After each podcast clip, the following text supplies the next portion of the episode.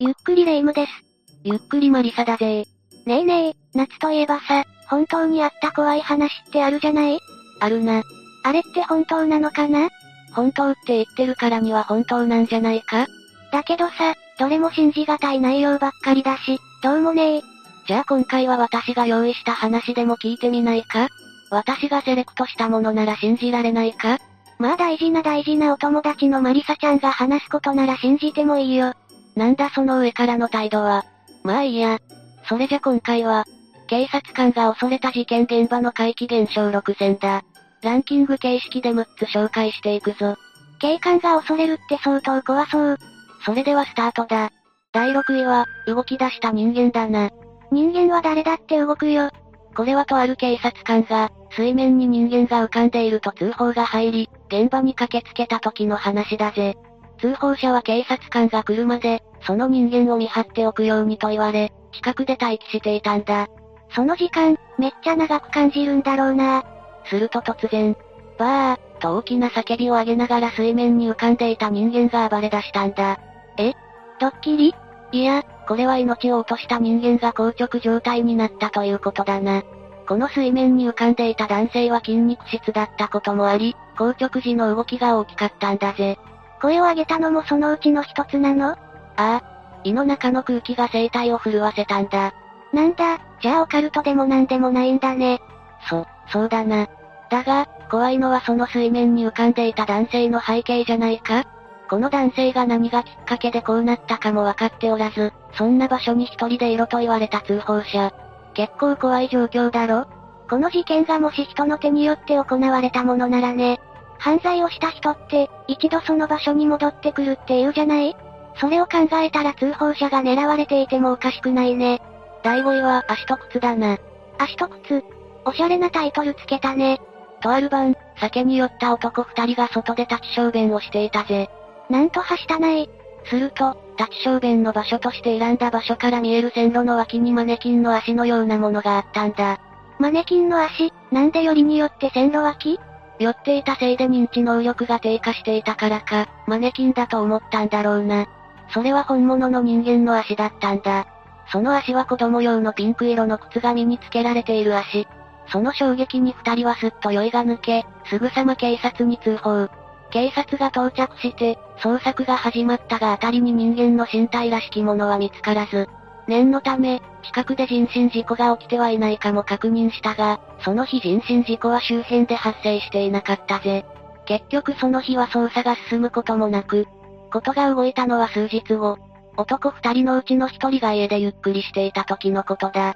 急に電話が鳴り出し、電話に出てみると母親が焦った声でこう言ったんだ。いとこの A ちゃんが人身事故で命を落とした。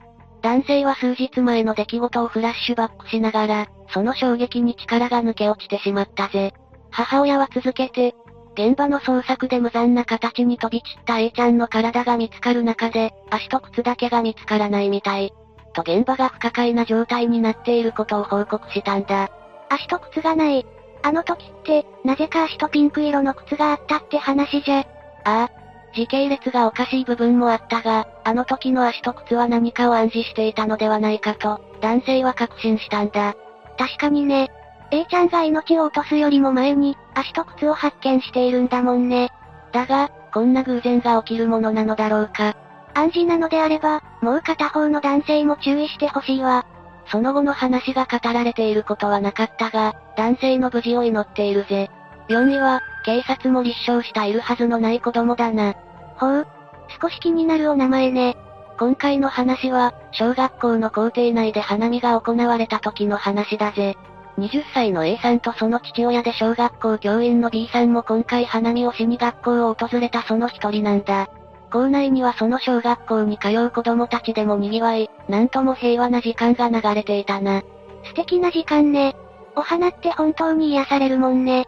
だが、この日は普段よりも寒い日となっており、気温の関係もあり早めの切り上げが予定されていたぞ。撤収作業が進み、夜も更けた午後8時。この時間帯に自転車に乗って颯爽と現れた4人の子供たちがいたんだ。あら、この時間帯に来るなんて肝試しかしら ?2 台の自転車にそれぞれが2人乗りする形で訪れていたぞ。男の子の自転車の後ろに女の子が1人、もう一人は自転車を押しながら前かごの部分に小さな子供を乗せている状態だな。二人乗り。危ないから注意してほしいけど、青春っぽいよね。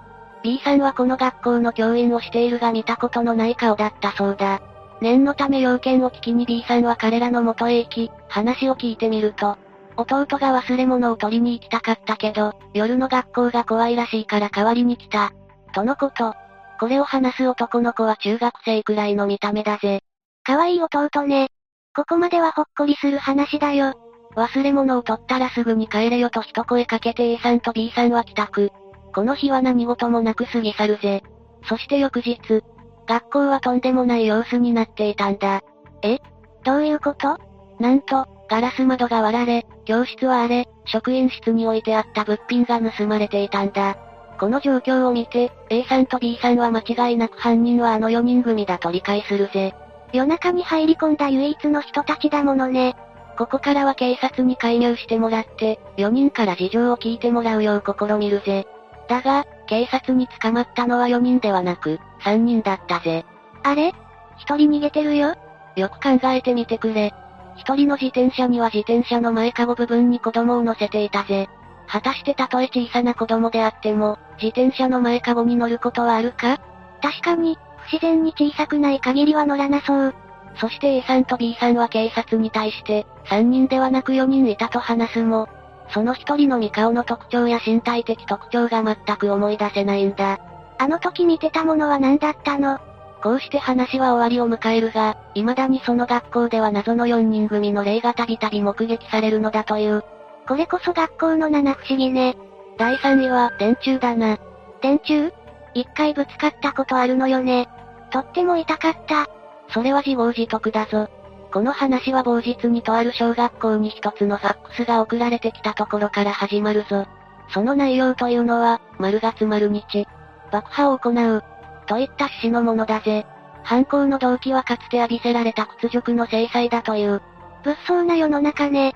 たびたびそういったテロ予告みたいなのが世間を騒がせていたりするよね。たとえそれが誰かのいたずらであろうと、最悪のケースを考えて当日は小学校とその地域の学校すべてが臨時休校になるぜ。そして迎えた当日、警察たちも小学校を中心に付近の警備に総動員されていたぞ。その総動員された警察官二人が経験した話となるぜ。警察官二人だけが？この日、巡回警備を行う警察官は二人一組で割り当てられた区域を巡回するという形になっていたからな。巡回警備を行っていると、道端にある何の変哲もない電柱の陰に女性が一人立っていたんだ。もしかして、犯人たとえ近隣の人でも、こんな危ない日に外に出るのは良くないね。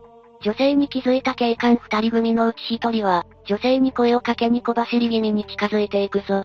20メートル、15メートル、10メートルと距離が近づいても女性は逃げたりする気配はなし。犯人だったら逃げていそうよね何をしてるんだろう。そして彼女のそばまでたどり着き、声をかけようと女性の方を向くと、そこに女性はいなかったんだ。ん？どうして？何があったの？当の警察官も、何があったかの理解ができないままだぜ。相方の警察官と合流し、相方の警察官にも事情を話し、もう一度女性のいた場所へ向かうが、もうそこに女性はおらず、他の区域を担当する人たちは女性なんていなかったと話しており、そこで二人の警察官は自分たちが見たものはこの世にいる人物ではなかったのかもしれないと考え始めるぜ。逃げたのなら、他の区域で目撃情報が出るはずだもんね。じゃあさ、どこかの家に行ったとか？警察官二人は安否確認を兼ねて住宅を回っていた時に、女性のことを聞いたんだ。すると、一人の住人が、女性なら4時間くらい前に電柱のそばにいるのを見た。と話すんだ。警察官が女性を目撃したのは10分そこら前の段階。女性は最低でも4時間前からずっと電柱のそばで立ち続けていたんだ。その女性は何をしていたんだろう？最終的に、今回予告されていた爆破予告も行われることなく、怪我人は例の状態で事なきを得ることになったな。だが、あの女性のことを知る人などどこにもいないままだぜ。もしかしたら、爆破予告したのも主犯とされる人物も全てあの女性だったのかもしれないな。そうだとしたら、何かしら小学校に恨みを持つ人物だったということになるわね。犯行予告に書かれたかつて浴びせられた屈辱の制裁。この言葉がやけに引っかかる。そんな話となっているな。霊はこの世に未練を残したものだなんて言われているし、本当に未練を果たそうとしたのかも。第2位は、呪術だな。呪術、某アニメを思い出すけどそんなにいい話じゃないよね。これはとある県警に勤める警察官が体験した話だぜ。今回の事件は異常とも言えるスピード感で何人もの人間が命を絶たれた事件だったんだ。なんだか奇妙な事件なんだね。そしてこの事件で捕まったのは話をしてくれた警察官の同僚である A だったぜ。A は男性で、階級で言うと巡査に当たるぞ。警察官が、警察官の起こした事件の捜査をしていたのね。そうだな。そして不可解なのが、連続で人の命が奪われている最中のこと。警察署内で怪奇現象や心霊現象の報告が後を絶たなくなったんだ。はぁ、あ、事件とは関係なしに思えるけど、事件の最中なのであれば関連性がありそうね。この心霊現象の影響で捜査は予想よりも難航し、身近にいたはずの犯人 A の逮捕にさえ時間がかかってしまったんだ。それで、この後はどうなるの？この心霊現象を見かねた警察官たちは、一度霊能力を持つ人物に相談したんだ。すると、署内で発生していた心霊現象というのは、誰かの手によって起こされていると発覚したぞ。誰かの手？そこがかつて事故物件だったり、事件が起きたというわけではなかったの？ああ。つまるところ、呪術を使って引き起こされていたということだ。呪術なんて、実際に存在するんだ。そして霊能力者は自身の力を使って、呪術を行っている人物の特定に励むんだ。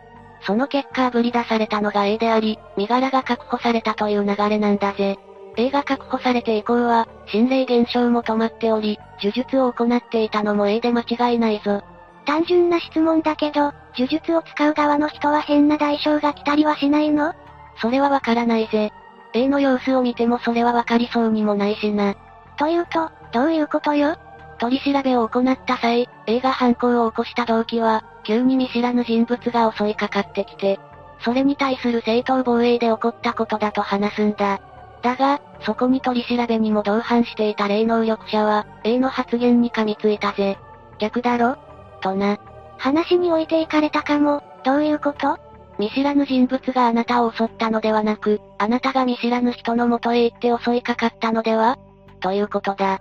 すると A は今回の事件すべての犯行は計画的なもので、正当防衛でも何でもないことを明らかにしたんだ。となるとただの愉快犯だったわけ？平和のために働く警察の中にこんなサイコがいたなんて。A に追い打ちをかけるように霊能力者はこう語りかけた。金だろ。そう。A は愉快犯でも、正当防衛でもなく、強盗目的だったんだ。これを A の口から吐き出させることなく立て続けに的中させた霊能力者に、周りの警察官も絶句。A は霊能力者にこう語りかけるぜ。なんでわかった？そりゃ私も気になるわ。犯人じゃないけど。すると霊能力者は、後ろの奴に教えてもらった。と語るが、A の後ろには誰もいないんだ。もしかして、ああ、A に取り付く霊が A の全てを語ったということなんだ。そんなことってあるの？ここで話は終わりとなっているぞ。あなたの行動は絶対にどこかで誰かが見ているなんて言ったりするよね。まさか霊が見ているって可能性もあるんだ。みんなも誰もいないからって悪さするなよ。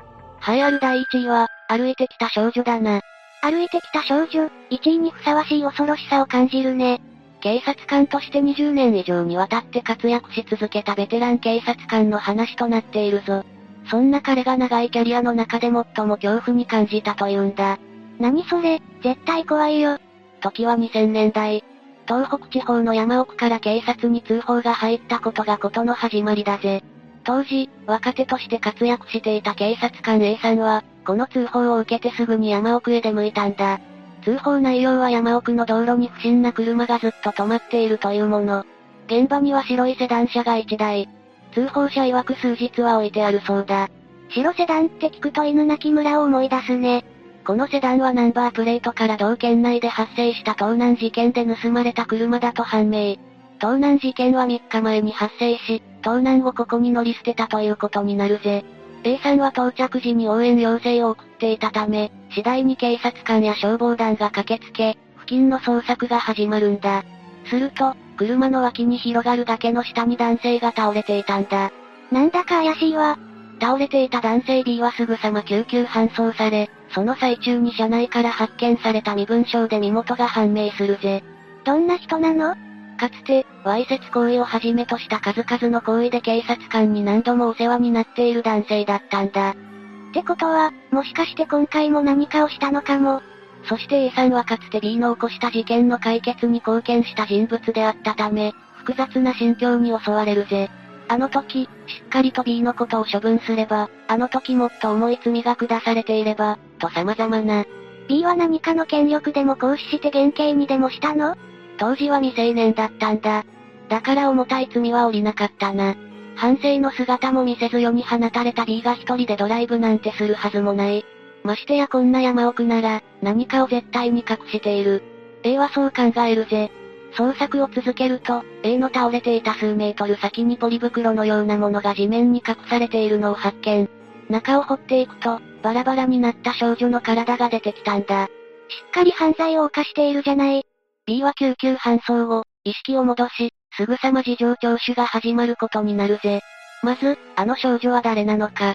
少女は B の家の近所に住む小学生で、たまたま外で見かけたところを誘拐。家に連れ込んで行為を働こうとするも、少女が絶えず反抗するため命を奪ったそうだ。なんてひどいことを。その後、身体をバラバラにし、盗難車にスコップを乗せ山奥に遺棄したそうだ。その次は、なぜ B はあそこで倒れていたのか。という点。確かにね。車は崖に落ちてないけど B だけは落ちていたんだもんね。ああ。すると B はにわかに信じがたい話をし出すぜ。B は少女の身体をポリ袋に詰め、その場を後にしようと車に乗り込んだのだとか。すると、金属のようなものを引きずりながら歩く音が聞こえてきたそうだ。もしや、自分の犯行を誰かに見られたのかと思った B は車に出て、その人物を手にかけようと決意。音の鳴る方へ行くと、そこには先ほど手にかけポリ袋に入れて地中へ埋めたはずの少女が、スコップを引きずりながら歩いていたんだ。え？そんなこと言われて信じられるものなの？もちろん A さんも信じなかったそうだ。だが、B が話を止めることはなかった。とはいえ B はここでこの少女を見逃すわけにはいかないと思い、少女の首元めがけて飛び込んだそうだ。すると少女は引きずっていたスコップで B を殴りつけ、B はその場に倒れてしまった。その後の記憶は病院のベッドの上だそう。じゃあさ、ポリ袋が地面からはみ出してたのって、少女が飛び出した可能性もあるな。許されるべきではないが、彼は前科持っているよな。そんな彼がポリ袋を完璧に埋め損ねることは考えにくいぜ。さらに、使用した時はすでに少女の息はないはずなのに、スコップには少女の指紋がついていたそうだぞ。うわ、ゾッとした。事情聴取を終え、しばしの入院生活を送るはずの B だが、約2日後に原因不明の最後を迎えるんだ。もしかして、呪い？かもしれないな。真相は未だに闇の中だぜ。今回の解説は以上だぜ。警察官の給料を上げてほしいわ。なんだよ急に。残業代ならぬオカルト代を与えてあげてほしい。それでは今回はここまでにしよう。みんなの知ってる警察官のエピソードも聞いてみたいな。ぜひコメント欄に書き込んでくれよな。最後までご視聴ありがとうございました。